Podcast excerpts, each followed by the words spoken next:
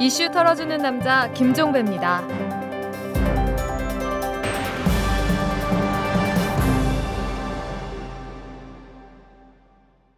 9월 25일 화요일에 보내드리는 이탈남입니다. 기획재정부가 오늘 내년 국세 세입 예산안을 발표를 했는데요.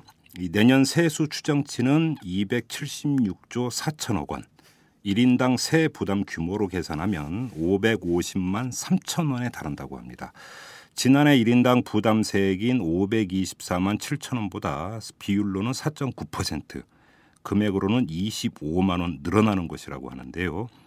뭐 납세는 국민의 의무이니까 뭐 내라면 내야겠죠. 별 수 있겠습니까? 그런데 왠가 찝찝합니다. 국가가 그렇게 세금 더 걷어서 어디에 쓰는지 이게 영 캥기기 때문인데요. 어제 나온 뉴스 이 100% 무상 보육한다고 했다가 7개월 만에 입 싹 씻는 정부의 행태 언론에 많이 보도가 됐죠. 이 행태가 눈앞에서 아른거려서 드리는 말씀입니다. 자, 털기전 뉴스로 넘어갑니다.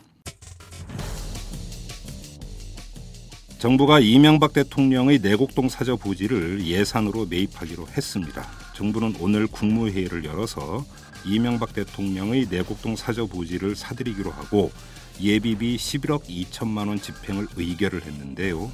매입 예정 토지는 경호처와 공유 지분으로 4인이 취득한 463제곱미터인데 매입가는 애초 취득가와 같다고 합니다. 그나저나 이 내곡동 특검은 언제 누가 되는 건지 이게 더 궁금합니다. 군이 대통령 선거를 앞두고 인터넷과 소셜 네트워크 서비스를 통한 장병들의 정치적 발언을 제한하는 지침을 내렸습니다. 세계일보가 단독 입수해서 보도한 18대 대통령 선거 관련 기본 지침이라는 문건을 보면은 12월 대선과 관련해서 국방부는 SNS를 통해서 특정 정당을 지지하거나 비방하는 모든 행위를 금지하기로 했고요. 어, 더 구체적으로 보면 군인은 선거에 영향을 미칠 수 있는 문자나 동영상, 전자 우편을 전송할 수 없고 선거 운동에 관한 내용을 인터넷이나 SNS 등 통신상에 게시하는 모든 행위를 규제받는다고 합니다. 여기까지는 그렇다 치는데 또 하나 눈길을 끄는 게 있습니다. 사석에서 정당 및 대선 후보를 화제 삼아 정치에 대한 의견을 피력하는 것도 제한된다고 합니다. 사석에서의 의견 표명까지 제한한다. 군부대 앞에 가서 마스크 장사해야겠습니다. 중국이 우리의 이어도를 무인 항공기의 감시 대상에 포함을 시켰습니다. 중국 국가해양국은 지난 23일 이 장수성 레닌강에서 열린 무인 항공기를 이용한 원격 해양 감시 시스템 시연 행사에서 무인 항공기 이용을 확대해 이어도를 포함한 관할 해역에 대한 종합 관리와 통제를 강화해 나갈 것이다. 이렇게 밝혔다고 중국 관영 신화통신이 24일 보도를 했다고 하네요. 동으로는 독도, 남으로는 이어도 문제가 계속 발생하고 있는데 동북아 질서 관리를 잘못하면 새우가 될 수도 있습니다. 우리의 외교력이 매우 중요합니다. 미국의 인권 감시 단체인 프리덤 하우스가 한국의 최근 인터넷 자유 수준이 종전보다 후퇴를 해서 순위가 이 우간다와 같다 이렇게 밝혔습니다. 프리덤 하우스는 2012년도 인터넷상의 자유 보고서를 통해서 한국의 인터넷 자유는 34점이라고 밝혔는데요. 이 가장 높은 점수가 0점, 가장 낮은 점수가 100점이라고 하는데 여기서 34점을 기록을 했다고 합니다. 그래서 조사 대상 47개 나라 가운데 우간다와 함께 16위를 차지를 했다고 합니다. 이번 조사는 인터넷상의 접근 장애, 콘텐츠 제한, 사용자 권리 침해 등 세 개 항목에 대해서 지난해 1월부터 올해 5월까지 상황을 놓고 이루어졌다고 합니다. 우간다와 동급이라고 합니다. 아무 말씀 안 드리겠습니다. 지금까지 털기전 뉴스였습니다.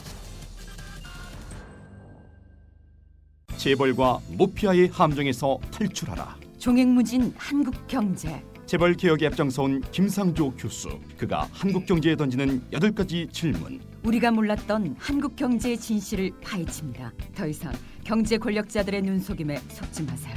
종횡무진 한국 경제. 오마이뉴스가 만드는 책 오마이북. 정치에서 목적이 수단을 정당화할 수 없음은 과거에도 그렇고 앞으로도 그래야 할 민주주의 가치라고 믿습니다. 그런 점에서 5.16, 유신, 민혁당 사건 등은 헌법 가치가 훼손되고 대한민국의 정치 발전을 지연시키는 결과를 가져왔다고 생각합니다. 이로 인해 상처와 피해를 입은 분들과 그 가족들에게 다시 한번 진심으로 사과드립니다.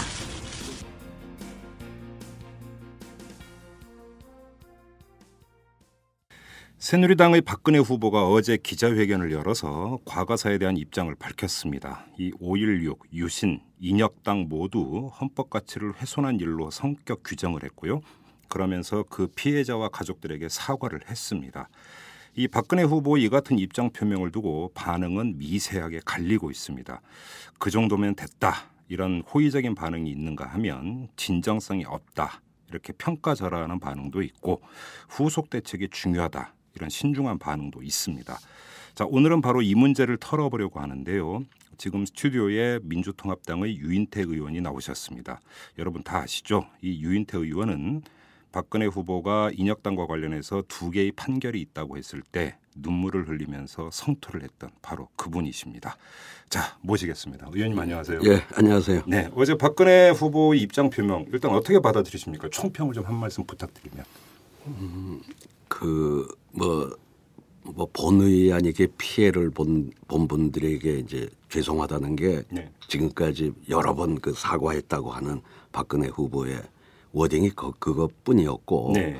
그, 그러다가 이번엔 뭐 두 개의 판결이 있니 뭐 저 또 국정과거사위원회가 발표했을 때는 일고의 가치도 없고 나에 대한 모함이다. 네. 뭐 이렇게 했던 양반으로서 어쨌든 헌법 가치를 훼손하고 그것도 수, 수단이 목적을 정당화하지 못하고 네. 뭐이 정도 발언이라도 예. 아무리 떠밀려서 했던 예. 어쨌든 나온 거는 뭐 진전은 진전이라고 봅니다만 예. 뭐 그것도 이제 결국 우리 국민 압력 때문에 그렇게 한 거겠죠. 네네. 근데 다만 사과라고 하는 측면에서 보자면 예. 유족들을 또 한 번 슬프게 더 슬프게 한 어허. 사과가 아니냐. 어, 어떤 점에서요? 아 아니 박, 어제 그 그쭉 그 후보 회견문을 보니까 네. 음, 아직도 기적적인 압축적 성장 과정에서 그렇죠. 일어난 뭐 불가피한 어떤 상황 이런 이런, 이런 게 전제돼 있고 박근혜 후보의 역사 인식이 하나도 바뀌지 않았다. 공과를 나열을 했죠. 같이 예, 병렬로. 같이 병렬하고 예.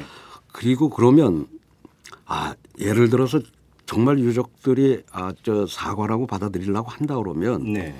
지난번에 제가 사실 그 전후 사정을 잘 몰라서 참 이런 말을 해서 정말 죄송했습니다. 어허. 아 근데 그 알고 보니 아 이건 정말 이건 아주 사법 살인이고 그, 그, 그 그런 겁니다. 예. 이제 정말 죄송합니다. 예. 뭐, 이- 뭐 이렇게 했다 그러면 아마 유족들이 아 지- 지난번에 잘 몰라서 저랬고 예. 뭐 그거는 조금 위안이 됐을 수 있을 거예요. 근데 음. 어제 그 회견문을 보면은 안 하니만 못한 또 한 번 더 그분들을 그 분노케 하고 네. 그, 그 상처에 또 한 번 소금 뿌린 네. 그, 그런 사죄가 아니었느냐 예. 아니었는가 전 그렇게 봅니다. 근데 어제 이제 그 반응을 보면은 고 장준하 선생님의 유족분들이라든지 예. 인혁당 피해자 유족분들은 받아들일 수 없다, 진정성이 전혀 없다 이런 식으로 이제 평가 자료를 해버렸는데 당사자 중에 이제 그 한 축인 그 분들이 이걸 받아들이지 않으면 이 문제는 어떻게 되는 겁니까?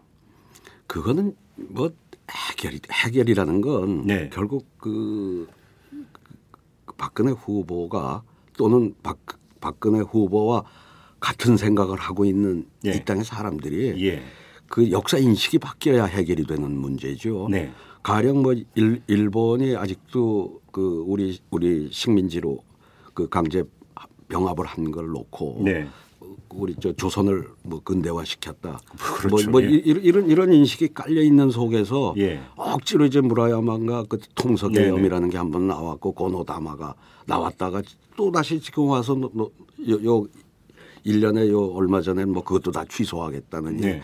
뭐, 뭐 위안부는 뭐 자발적으로 갔니 그때 돈벌이가 잘 되는 거였니 저런, 저런 소리가 나오는 거 그 인식 속에서는 사실 그게 정상인 거거든요. 네. 그러니까 지금 박근혜 후보의 역사 인식 속에서는 음. 뭐이 압력에 떠밀려 저렇게 나온 저, 저 말이라도 나온 거를 저는 좀 평가는 합니다만서도 네. 그럼에도 불구하고는 지난번 그 자기의 지금까지의 발언에서 조금도 그 인식은 바뀌지 않은 거 아닌가요? 그러면 대선판이 끝나고 나면 박근혜 후보의 역사 인식이 다시 원점으로 돌아갈 수- 가능성도 있다 이렇게 진단을 하십니까? 돌아가는 게 아니라 바뀐 일이 없이 그대로다 저는 현, 현, 이- 이 시간에 이번엔 어쩔 수 없이 예. 이거 안 하면 막 지, 지지율이 그냥 요새 뭐 이렇게 좀 곤도박질을 치니까 네. 참모들이 이거 안 하면 우리도 선거운동 못 하겠다 뭐, 이뭐 이런 정 지경까지 갔으니까 한 거 아닌가 떠밀려서 한 거 아닌가 진심은 옛날 그대로고 어제의 발표는 정치적 수사에 불과하다 이렇게 지금 평가를 하시는 거고요. 예, 그렇죠. 어, 이제 어떤 정치적으로 이제 수세 국면을 탈피하기 예. 위한. 그러면 뭐 진정성 있다고는 전혀 평가를 안 하시는 거네요. 그 거기에. 진정성은 하나도 진정성이 있으려고 그러면 아까 예. 말씀드린 대로 예. 아 제가 그동안 사실 뭐 이- 여차여차해서 이런 말을 했습니다. 네. 근데 내가 오늘 이렇게 얘기하는 거는 네. 그 제- 내가 뭐 잘 몰라서 그랬다든가 음흠. 아니면 제가 이렇게 생각이 바뀌었다든가 네. 그리고 지난번에 그렇게 한 거에 대해서 정말 죄송하게 생각한다. 예. 뭐, 뭐 이런 적어도 거기에 대한 설명을 하고 예. 어, 거기에 대해서 반성을 하고 사과, 사죄를 하고 그리고 나 했다고 그런다면 그건 진정성이 있는 거죠. 근데 음. 네. 뭐 여전히 어제 회견문에서 그- 거기에 대한 이런 방고 음. 두 개의 판결이니 뭐 그랬다 그건 또 나중 판결을 대법원 판결은 존중한다고 네, 그러고 맞아요. 뭐 예. 모함이라고 예. 그 2005년 국정 과거사에서 그- 그 그때 그 아시다시피 과거사위원회가 그걸 고문 조작이라고 결론을 내린 거는 상당한 근거를 가지고 그 예, 예. 그때 저 중앙정보부 안에서 수사 지침을 내린 메모를 찾고 이래 가지고 이건 이렇게 만들어라 하고 음, 수사 지침을 내리고 한 이런 뭐 모든 서류들을 그러고 면담을 해서 그 그리고 그때 고문이라는 건 이분들만이 아니라 소위 말해 뭐 절도범 폭력범도 경찰서 가면 우선 두드려 패기부터 시작했던 거 예. 우리 우리 한국 사회 고문이라는 게 아주 일상화돼 있던 나라 네, 아닙니까? 네, 네, 뭐 어딜 가나 네, 음. 가면 두드려 맞고 근데 이제 이렇게 조작을 하려고 할 때는 훨씬 더 혹독한 고문이 이제 뭐 물고문, 전기고문까지 네. 들어가는 거였고 그러니까 예. 그때 고문이라는 건 그렇게 있었던 뭐 일인 건데 그러니까 네. 이 혹독한 고문을 통해서 했다는 게 이제 그 면담과 이런 걸 그 조사관들이 그때 다 해서 예. 조작이라고 나온 거를 일고의 가치도 없고 나에 대한 모함이다. 모함이다. 예. 뭐 이- 이렇게 얘기했던 거에 대해서도 음. 지금까지 그 인터뷰나 여러 군데에서 박근혜 후보가 그 과거 인식, 역사 인식에 대해서 예.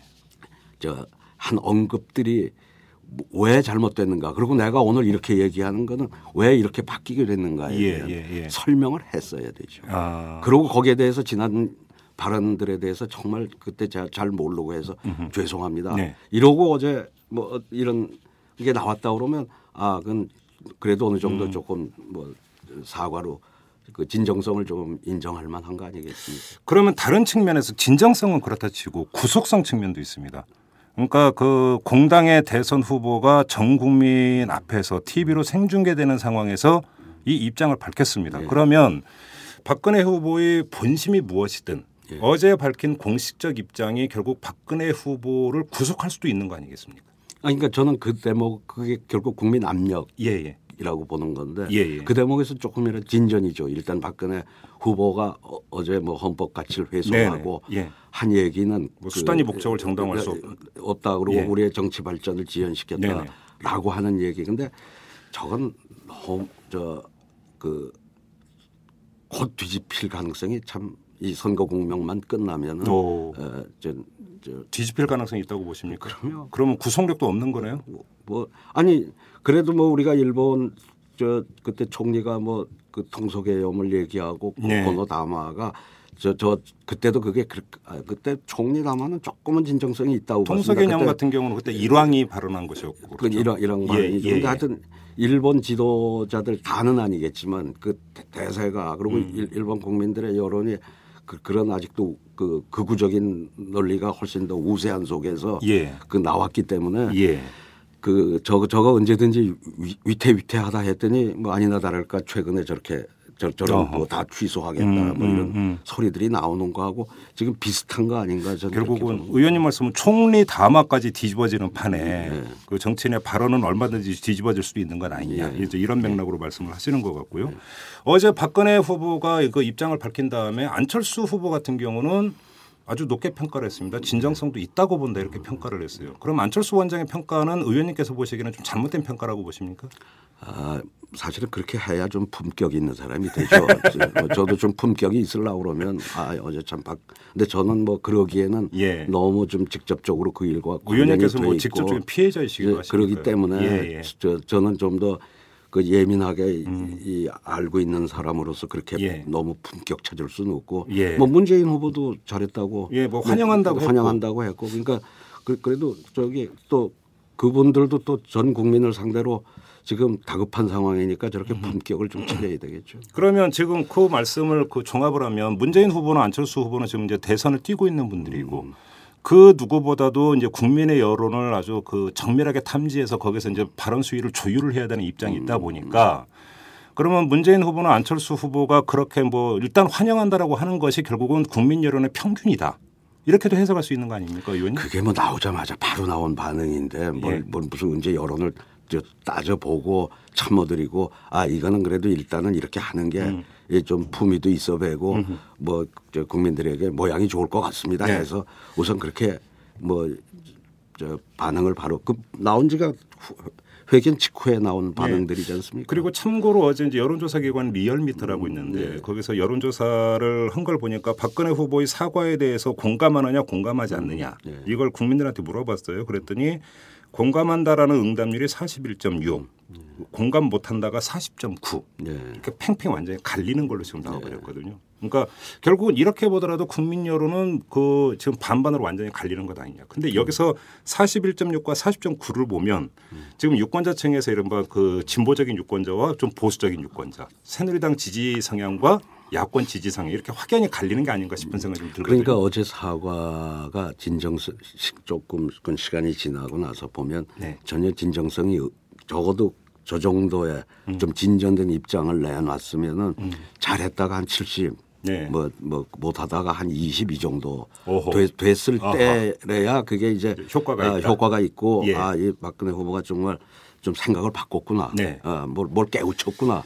뭐 이랬다고 그러면 아니 저도 그랬다고 그러면 그거 참 잘했다고 음. 평가를 할 거 아닙니까? 네. 근데 여전히 그 사, 그, 그렇게 나왔다고 하는 거는 그 어제 그 사과의 진정성을 음흠. 그 아, 아, 그렇게 높게 인정, 인정. 예, 인정 안 하니까 저 예. 반응이 나온 거 아닐까요? 그리고 어제 문재인 후보 같은 경우는 정수 장학회 문제라든지 장수환 선생 이제 사인 규명 문제와 같은 그 후속 대책이 중요하다. 이제 이것이 어떤 진정성을 잴 수 있는 하나의 바로미터 아니냐 이런 취지로 이야기를 했어요. 그리고 이제 박근혜 후보 같은 경우는 국민 대통합위원회를 설치를 하겠다라고 이야기를 했습니다. 만약에 그 박근혜 후보의 공언대로 국민 대통합위원회를 설치를 해서 거기서 이제 그 고 장준하 선생님 같은 경우는 지금 아직은 의문사로 남아 있는 상태니까 사인 규명 을 촉구를 한다든지 내지 앞장을 선다든지 만약에 이런 모습을 보이면 어떻게 될까요? 그 아마 저는 쉽지 않은 일일 터이지만 아, 새누리당이 그렇게 하기가 쉽지가 예, 않다. 하- 하기가 쉽지 않은 예. 터인데 예. 어쨌든 뭐뭐 그게 저 우리 과거사가 참여정부 때 뭐 국정원이 그 하려고 했, 했음에도 불구하고 장준하 선생은 여전히 그, 그 협조를 안 해서 당국에서 그렇죠. 그때 기관들이 예. 제대로 저걸 밝힐 수가. 어- 없었던 거고요. 저 그 그때 나쁘고 분이 네. 이, 이, 이런 저기 이 조작 간첩으로 몰려가지고 아, 예, 예. 한 사람들이 예, 예. 정말 이름도 없고 이저 불쌍한 민초들 중에 저렇게 또 피해 입은 사람들 숫자가 많죠. 한 한둘이 아닙니다. 네. 사실 예. 그분들의 명예 회복, 예. 그그 혹독했던 시절, 예. 어목했던 시절에 예, 예. 그거 다 사- 다시 해줘야 돼요. 그러- 그러려면 음. 지금 뭐 장준하 선생 이렇게 이제 유명하신 분들 네, 네. 말고도 예, 예, 그, 예. 그, 그 시절에 예, 예. 근데 그거를 과연 음. 이저 지금 뭐그 새누리당 예, 대통합위원회에서. 그건 전 불가능하고 그 했다 그러면 그야말로 사탕 발림이고 네. 이제 실, 공, 실천하지 않을 공약 자기들이 설사 집권한다 해도 네. 뭐 집권 안 하더라도 지금 국회 일당이니까 예. 그럼 선거 이후에라도 의회에서 그러면 거기에 동조할 거냐. 음흠. 그 당에 속한 의원들 대다수가 네. 그러니까 여전히 박근혜 후보의 먼저 발언, 앞선 발언이 옳다고 하는 신념을 가진 집단 아닙니까? 예. 일부 뭐 예외적인 사람이 있긴 합니다. 일종의 추종 집단이죠. 예, 추정 그, 예. 그렇기 때문에 예. 저- 아, 그리고 저 것이다. 참고로 저기 그 우리 이제 71년도에 유신이 나기 1년 전에 비상사태를 선포하고 이수령을 발동해서 네네. 각 대학에서 한 200명 정도를 제적을 시키고 강제 징집을 한, 한 일이 있었지 예, 않습니까? 예. 그때 그게 7일 동지회라고 하는데 그때 네네. 이제 그때 갔던 사람들이 그 사람들 중에는 지금 그꽤몇 어, 어느 정도의 숫자가 박근혜 후보를 지난번에도 좀 도왔고 아 그래요? 예, 2007년에도 예. 지금도 그쪽 캠프에 관여를 하고 있어요. 그래서 제 생각에는 뭐 딴 사람 은 몰라도 우선 그 사람들을 내세워 유신의 피해자들이다 당시에 아하, 그- 그 유신 아하. 반대 저 그땐 유신 전이긴 하지만 예, 예, 예. 박정희 정권에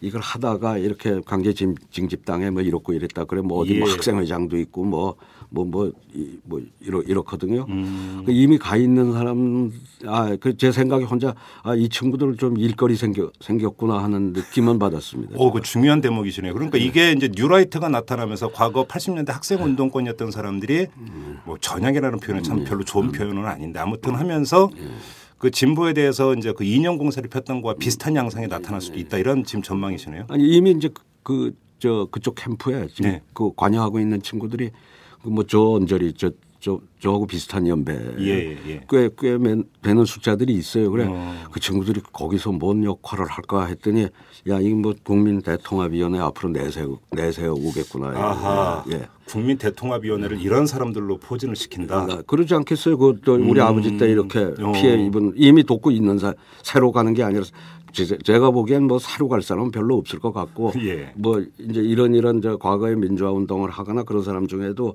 지금 박근혜 후보를 주변에 좀 돕는 사람들이 뭐 있을 수 있잖아요. 네. 아마 이런 사람들을 좀 내세우지 않을까 하는 음. 제 예상의 추측에 뭐 정보 차원은 아니고 네. 이거는.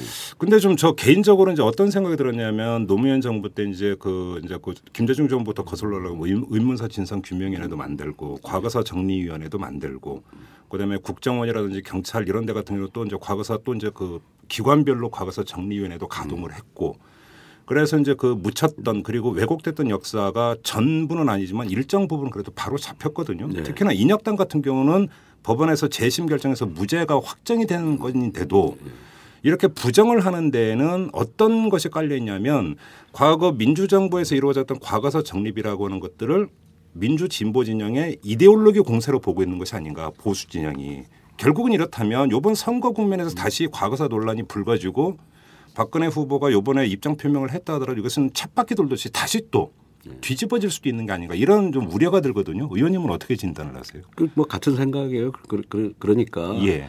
이 그 그당 그 저 인혁당 그 사형 집행도 박근혜 후보 머릿속에는 네. 그- 저 사람들은 그 가- 빨갱이. 친북 좌패 빨갱이다. 예. 빨갱이 죽어 마땅하다. 음. 지금도 그렇게 생각하는 뭐 사람들이 이 나라에 꽤 많이 살고 있잖아요. 네.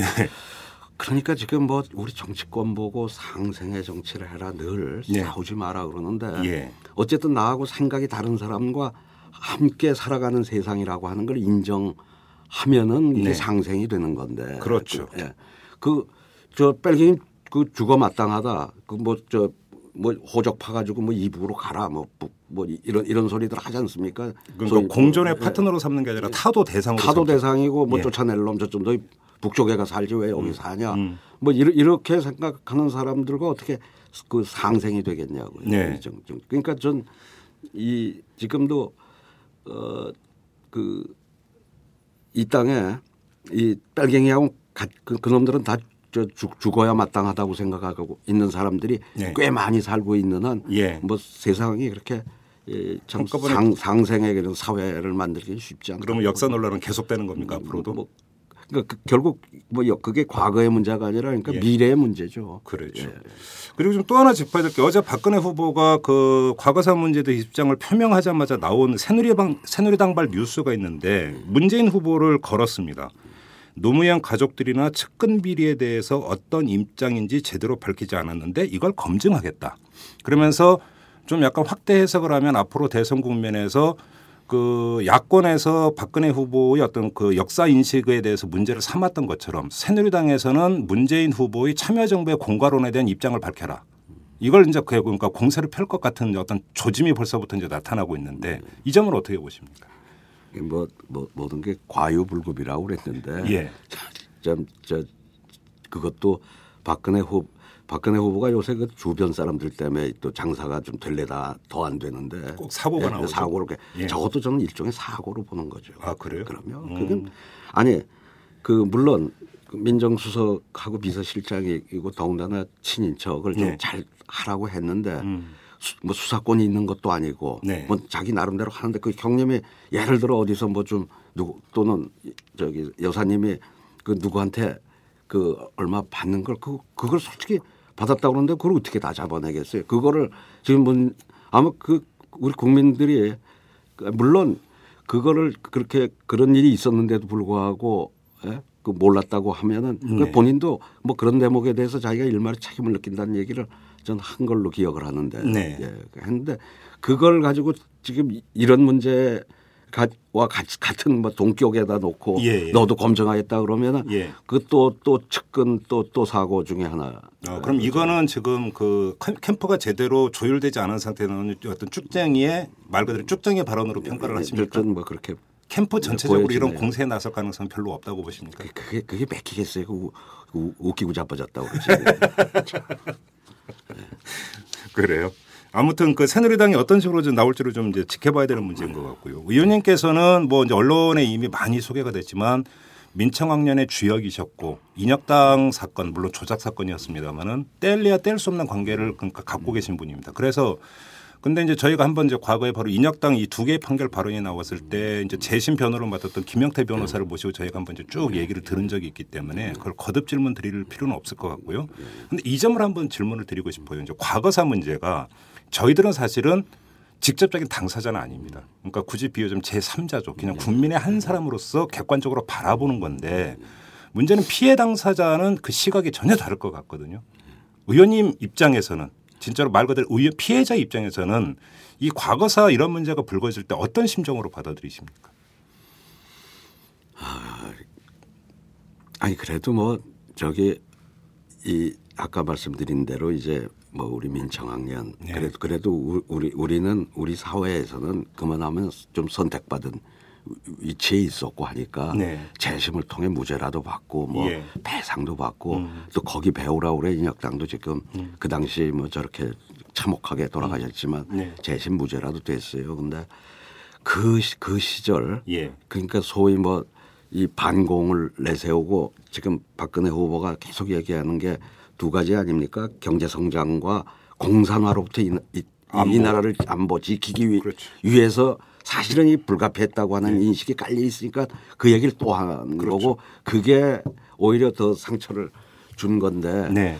그에 그때는 자꾸 간첩을 물론 그, 그 잡은 사람들한테 그때 상당한 포상이 있으니까는 그러고 계속 이, 이, 그, 그걸 그런 식으로 위기 의식을 조장해야 예. 독재가 정당화되기 예. 때문에 그 실제로 뭐 북에서 내려온 간첩 잡은 것보다 지금 간첩이라고 당시 발표했던 걸 놓고 보면은 특히 납부거부 이런 사람들은 대부분 조작 간첩이거든요. 막걸리 것도 많았죠. 많고요. 예. 그리고 그 저도 그 감옥에 있을 때 그 저쪽에 광주 교도소 있을 때그그 간첩죄로 해가지고 음. 뭐 15년 뭐뭐 이렇게 받아가지고 온 사람들 보면은 정말 억울하 그, 그 고문은 그, 그 사람들이 받은 고문 혹독해 그- 그걸 조작하기 위해서 그 분들은 2차 그러니까 두 번의 피해를 본 거죠. 그러니까. 그렇죠. 납, 그- 납북당에서 한 번 피해를 본 거고. 이제 그 뭐 그 그때 조기 때 쫓아가다가 주로 예, 그런 예. 일이 일어나는데 연평도 예, 부근에서 예. 그래서 사실은 사실은 이런 그 신원이 제대로 다 그그 이름 없는 그런 예? 민초들 가운데 예. 그렇게 당했던 분들의 이런 신원이 이루어져야 정말로 우리가 국민 통합, 국민 화합으로 예. 갈수 있는 거다 이렇게 생각을 하죠. 음 그래요. 근데 참 어려운 문제가 아까도 이제 그 질문 드렸던 것의 연장선상이 있는 것 같은데 정치권이 나서서 과거사 문제를 정리하려고 하면은 항상 또 정치 국면이 바뀌면 또 다른 이야기가 나오는. 그래서 결국은 과거사 역사 인식이라는 것도 이것이 국민의 상식이 됐을 때 결국은 살아 움직이는 거 아니겠습니까? 그렇죠. 그 역사 인식이라고 하는 게. 근데 아직은 그 단계까지는 좀 온 것이 오지를 못한 것 아니냐라는 좀 아쉬움이 좀 많이 드는 거고. 그래서 여기서 그러면 해법이 뭐냐? 그렇다고 모든 것을 학계에만 맡겨둘 것이냐? 또 이것도 또 아닌 것 같고. 어떤 방법이 가장 유효한 방법일까요? 그 결, 그 결국 아, 결국은 이제 우리 우리 그 그건 언젠가 통일이 되면은 아마 전 해결이 될 거고. 네. 예. 그리고 우리 국민들의 그런 어떤 서로 생각이 다른 사람과도 더불어 살아야 될 네. 예, 우리 우리 공, 공동체 이론이다 하는 예. 뭐 그런 인식이 예. 좀 팽배해지면은 예. 음. 자연스럽게 좀 해결될 수 있는 문제라고 보고요. 네. 그래도 그나마 이저 인혁당 어, 그 억울하게 돌아가신 분들 이제 그 김영태 변호사 나오셨었다니까 네. 얘기 자세히 들으셨겠지만 그 처음에 절벽이라고 느꼈습니다 재심이 어, 받아 안 받아들일 거로 본 거죠. 아, 우리 우리나라 재심이 법원이라는 데가 아주 보수적인 데고 또이 재심 요건이 워낙 까다스러워서 예. 그 그때 이제 같이 뭐저 돌아가신 이동명 변호사, 문정현 심의, 김영태 변호사 우리 대책 회의를 할때 음. 아유, 재심을 애- 애는 써보지만 아마 받아들여질 확률은 음. 말하자면 뭐 천분의 일, 만분의 일로 보면서도 뭐 자료를 수집하고 네. 거기 그래 그랬더랬으면 천주교 인권위원회 예. 중심으로 해가지고 음. 그래도 어쨌든 어쨌든 그 우리 정부 때 과- 국정원 과거사위원회가 네. 그 조사관들이 그 노력을 해서 그 하니까 아직까지도 그 당시에 뭐 수사 지침 내렸던 서류나 음흠. 또 그때 증언을 전부 들어가지고 네. 이게 완전히 고문에 의한 조작이라고 하는 거를 네. 어떤 지금 그 자료가 뭐 몇백 페이지 책으로 나와 있지 않습니까? 예, 예, 예. 그걸 보면은 누가 봐도 이거는 이, 이걸 부, 부정하기 어려울 만큼 음. 돼 있어요. 그 네. 근거들이 있, 있단 말이 조작이라고 예, 하는 예, 게. 예.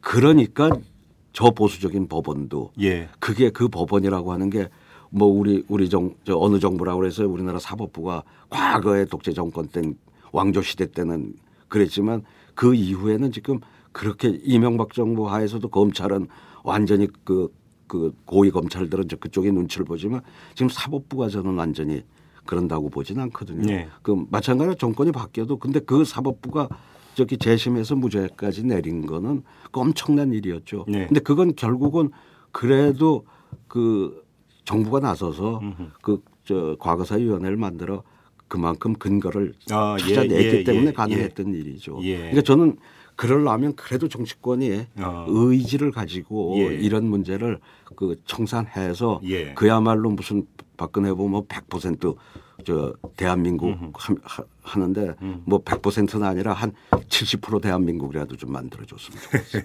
그러려고 그러면 그 의지를 가지고 예. 정부가 일단은 음. 그렇게 나서 그렇게 그렇게 해서 나온 거조차도 박근혜 후보 자신이 나에 대한 모함이고 일고의 가치가 없다고 음. 그 당시에 뭐 폄하했었는데요. 네. 근데 제가 좀 너무 순진한 발상일 거라고는 생각을 하는데 그럼에도 불구하고 아마 국민적 바람은 그런 게 좀 있는 거 아닌가 뭐냐면 그래도 불가지문데 그다음에 지금 의원님께서 말씀하신 대로 어쩌면 민초이기 때문에 오히려 조명을 못 받고 있는 그런 과거의 피해자들 그 사건들 이런 것들에 대해서 한번 여야가 여야가 한번 힘을 모아서 국민 대통합이면 여가 따로 있고 여 그러니까 야가 따로 있는 건 아니지 않습니까? 한번 그걸 같이 가동을 하거나 이럴 수는 없는 문제입니까? 음, 그건 저, 그말 그대로 진짜 꿈 같은 예, 꿈 얘기인가요? 같은 얘기죠. 예. 꿈이군요. 결국은. 음, 하나만 좀 더 여쭤보겠습니다. 지금 문재인 후보도 그 문제를 제기를 했습니다. 그러니까 이후 후속 대책이 중요하다고 그 언급을 했는데 자, 어제 기자회견 이후에 뭐 국민 대통합위원회를 만든다 하더라도 거기서 어떤 가시적이고 더 진일보한 그런 문제가 없다면 민주통합당 입장에서 그리고 문재인 후보 입장에서는 계속 이 문제를 제기하고 공론화하고 해야 된다고 생각을 하십니까? 아니면 일단 여기서 한 걸음은 됐으니까 여기서 이제 이- 그러니까 속된 편으로 퉁치고 넘어가자 이렇게 가야 되는 겁니다. 아, 이거 지금 퉁칠 수 없는 문제죠. 네. 음. 우선, 우선 장준하 선생의 그거는 새로운 그 요번에 이장하는 과정에서 예, 예. 그 나왔고 새로운 증거들이 어 그러니까 이저 그리고 아까 말씀드린 그런 지금 우리 그 과거를 제대로 정리해야 그 바르게 앞으로 나갈 수 있는 거거든요. 예. 그러니까 이 문제는 우리 우리 우리 이 민족의 과제라고 봐요. 저는 예. 우리 우리 우리 공동체가 그 예. 해, 해결해야 될 문제인데 예. 가령 뭐 대선 과정에서 이제 계속 거기에만 매몰되기는 어렵겠지만 그렇죠. 전혀 이건 퉁칠 수 있는 사안이 아니죠. 아니지 음, 않습니까? 그래요. 네. 그러면 지금 너무나 산적해 있는 게 많기 때문에 일거에 다 대선 지금 뭐한거 이제 두 달 조금 더 남아 있는데 거기 모든 걸 다 해결할 수는 없지 않습니까? 우선 순위를 둔다면 어떤 것부터 해결을 해야 된다고 보십니까? 우선 이제 뭐그그저 급한 것 그 그걸로 보자면 장 장준하 선수 선수 사인 규명 예, 사인 규명이 우선 예. 정수장학회 문제는 어떻게 보십니까? 뭐그 그것도 그, 그건 뭐 다 조사할 대로 했고 다 나와 있는 건데 네. 이제 뭐 본인의 결단만 남은 거 아닙니까? 근데 박근혜 후보는 저기 그 정수장학회 이 사진 보고 뭐 좀 결정을 내려줬으면 좋겠다라는 취지로 이야기를 했는데 최필립 이사장은 나는 안 물러난다고 이미 얘기를 해버렸잖아요. 그러면 박근혜 후보의 그런 이야기와 최필립 이사장의 그런 발언이 일정하게 사인 교환하에서 이루어지는 겁니까? 아니면 현 이사진이 박근혜 후보의 말을 안 듣는 거라고 파악을 해야 되는 겁니까? 그뭐 제가 그, 그, 대- 그 대목은 내막을 잘 모르니까 예. 뭐저 못하겠는데 뭐라고 예. 근데 하여튼 이 박근혜 후보의 쭉 그 젊은 시절부터 음. 지금까지 보면 소위 뭐 원칙을 지키고 소신이 있다고 하는데 예. 그 원칙과 소신이라는 게 예. 제가 보기엔 그 젊은 시절에 그 박근혜 후보는 그러니까 아버지 네. 박정희 교와 예. 영생교라고 하는 어떤 데 이렇게 폭 빠져서 거기서 헤어나질 못하고 있는 분으로 박정희 교회에 빠져가지고 박정희 교와 또 영생교라고 최태민 목사가 예, 예, 예. 교주로 예, 있는 예, 영생교회 예, 예. 그러니 오죽하면 그냥 우리 어머니 아버지가 다 저렇게 비극적으로 돌아가셨어요. 삼남매야. 예? 예. 뭐저 배달한 위에 그 말고. 네. 그럼 자기가 가장으로 음. 그, 그 오손도손 그리고 뭐 어린이 대공원도 있고 정수장학회도 있고 뭐 꽤 꽤 그래도 그만한 그 물려준 거 가지고 예. 상당한 재산이죠. 그 재산을 따지면. 어, 그럼요. 예. 근데 그 그걸 그걸 동 동생하고 왼수가 돼 가지고 분쟁이 심했죠. 예, 분쟁 정도입니까? 오죽하면 그 뭐 얼마 전에 집안 조카 한 한쪽 파 이쪽 파 저쪽 파가 하나 죽 죽이고 자기는 올라가 예, 자살하고 예, 뭐, 이- 예, 예. 뭐 이런 일도 있고 그리고 그 동생 둘이 노태우 대통령한테 탄원서까지 내지 않습니까? 예. 최태민 목사와 우리 언니를 좀 갈라 음흠. 놔달라고 음흠.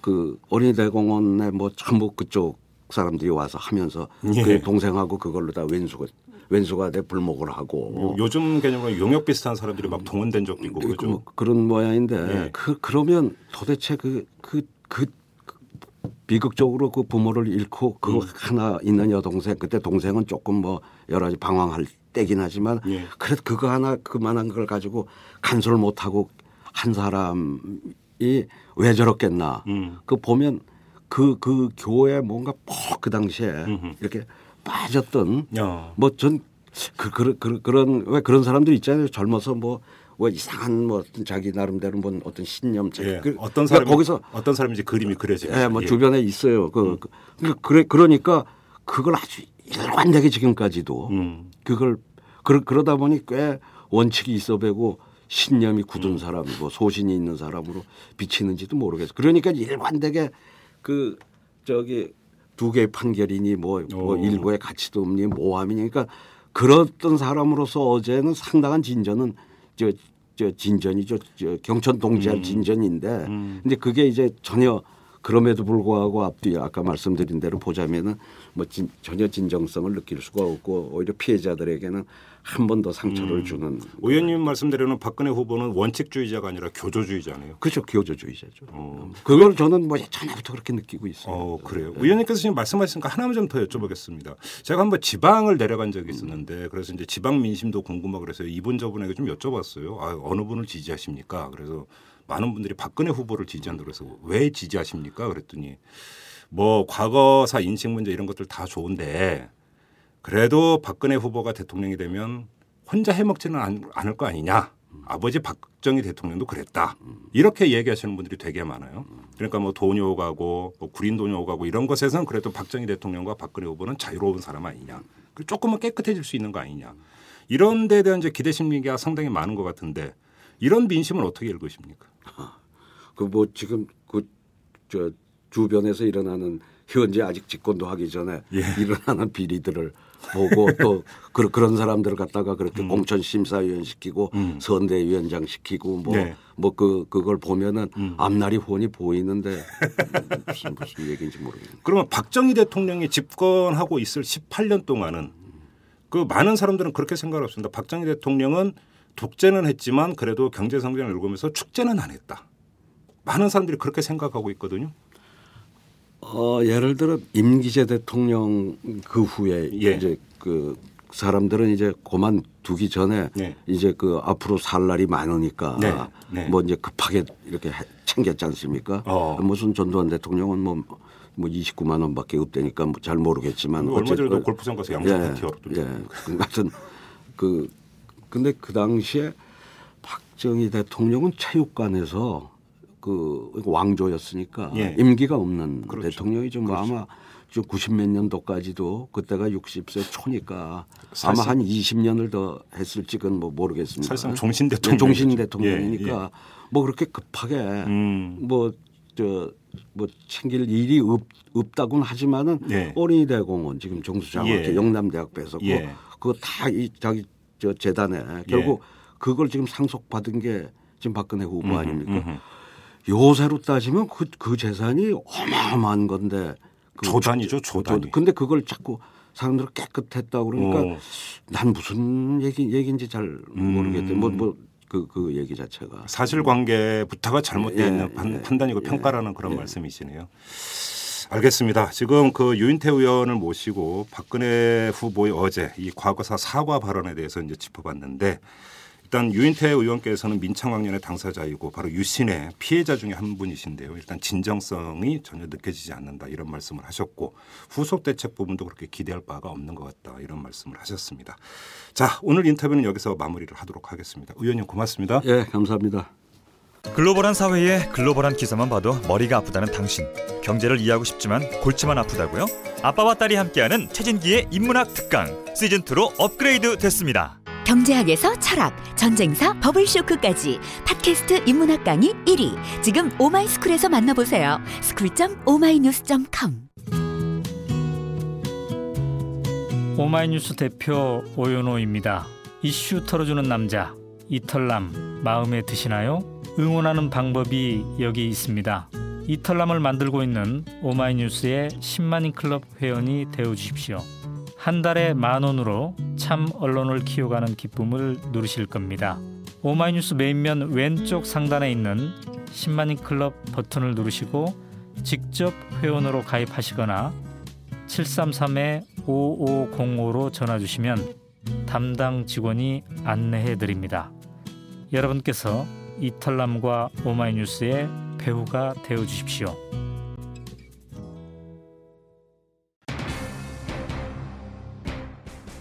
유인태 의원 얘기 중에 단연 눈길을 끄는 건 국민 대통합위원회입니다.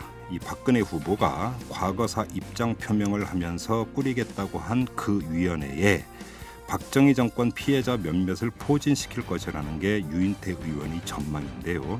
이 전망이 현실화된다면 어떻게 평가를 해야 될까요? 이의제라고 평해야 하는 걸까요? 아니면 상징 조작이라고 평해야 하는 걸까요? 궁금한 게 많지만 일단 뚜껑이 열릴 때까지 일단 지켜보도록 합시다. 자, 이만 마치겠습니다. 지금까지 이탈남 김종배였습니다.